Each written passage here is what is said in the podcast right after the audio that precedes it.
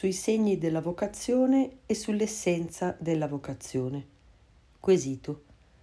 Prima di esporvi le mie domande le volevo fare i complimenti per come gestisce questo sito e posso dire che ho trovato molte risposte alle mie domande. Detto ciò, volevo focalizzare la sua attenzione su alcuni quesiti.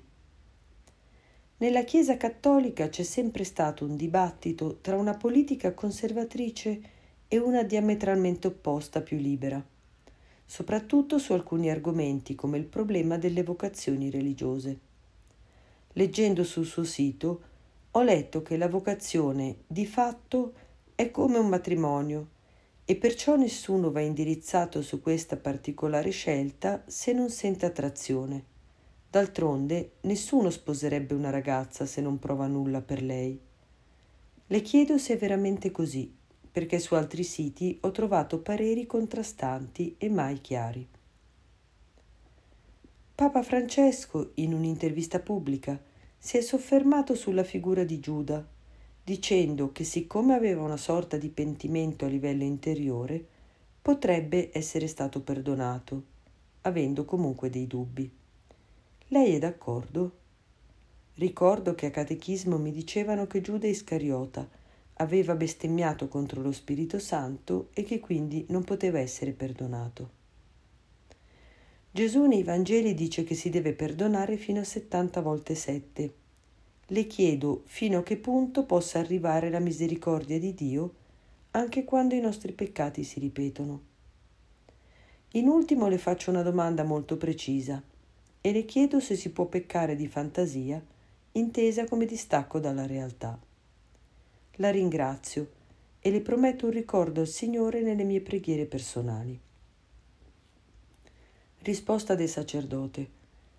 Carissimo, il beato Giuseppe Allamano, fondatore dei missionari della Consolata e nipote di San Giuseppe Cafasso, presenta come primo segno di vocazione una certa inclinazione, genio e gusto per il servizio di Dio. Vedi la vita spirituale, pagina 22.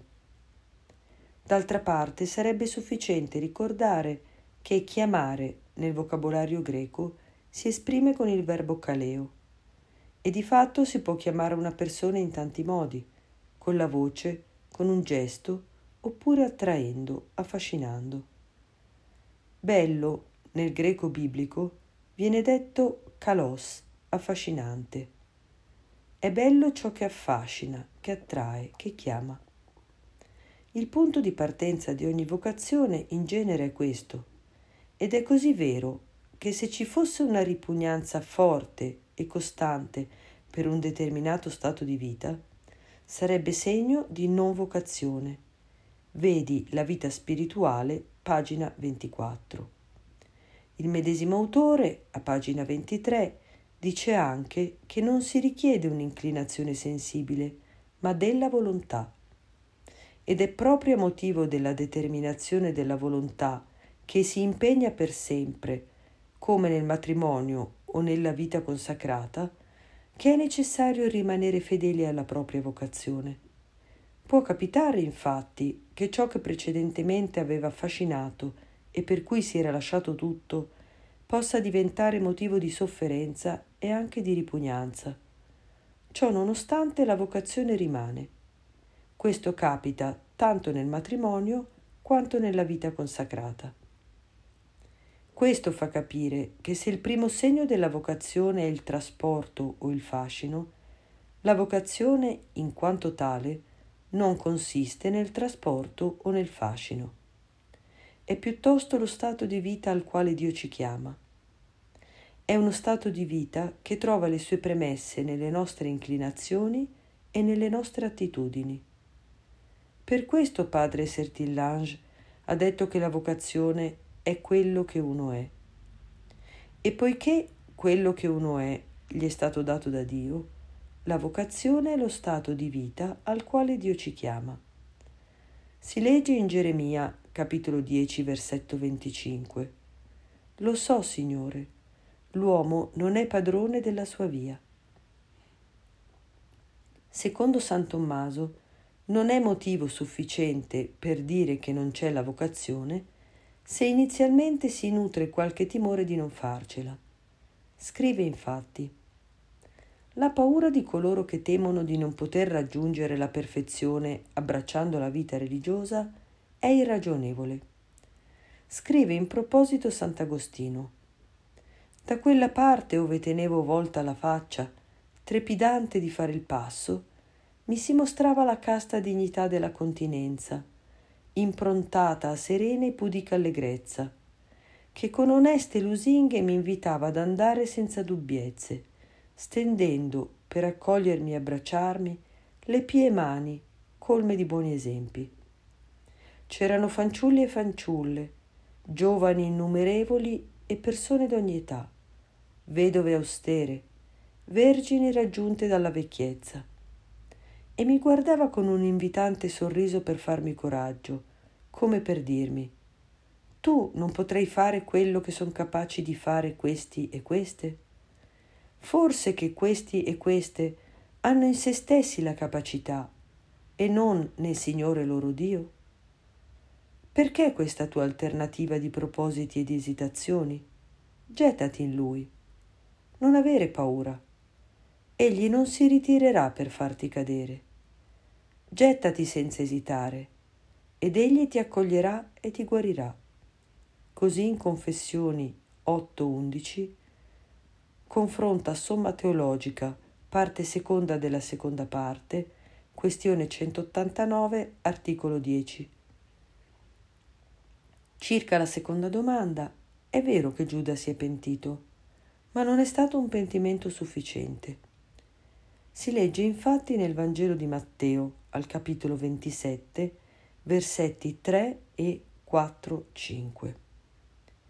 Allora Giuda, colui che lo tradì, vedendo che Gesù era stato condannato, preso dal rimorso, riportò le trenta monete d'argento ai capi dei sacerdoti e agli anziani, dicendo Ho peccato perché ho tradito sangue innocente. Egli allora, gettate le monete d'argento nel tempio, si allontanò e andò a impiccarsi.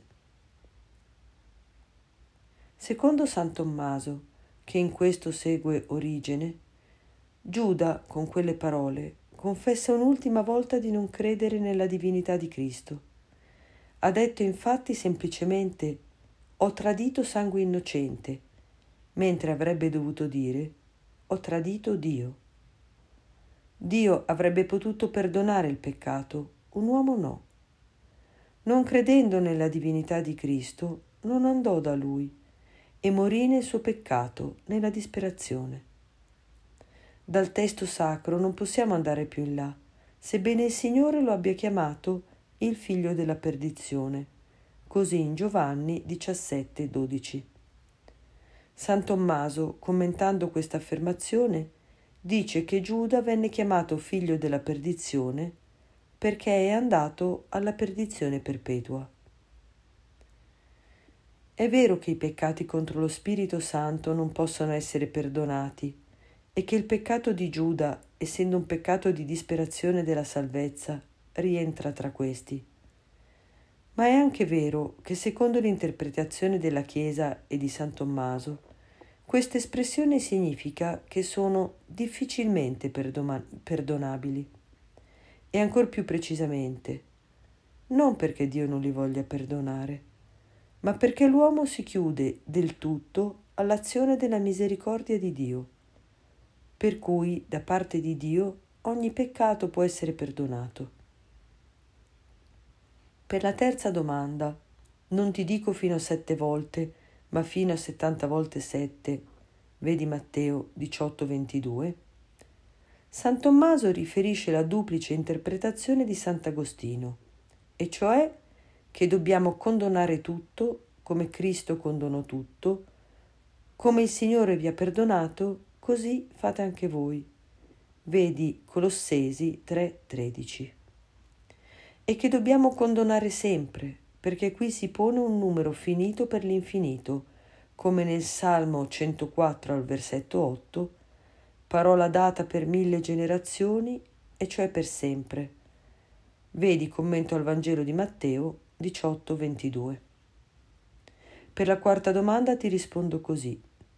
Se si tratta di puro sogno, che non ha alcuna conseguenza nella vita di una persona, può essere un momento di sollievo, come avviene per tanti cosiddetti fumetti. Mentre ti ringrazio di ricordo per me nelle tue personali preghiere, ti auguro ogni bene, ti benedico e ti assicuro le mie. Padre Angelo.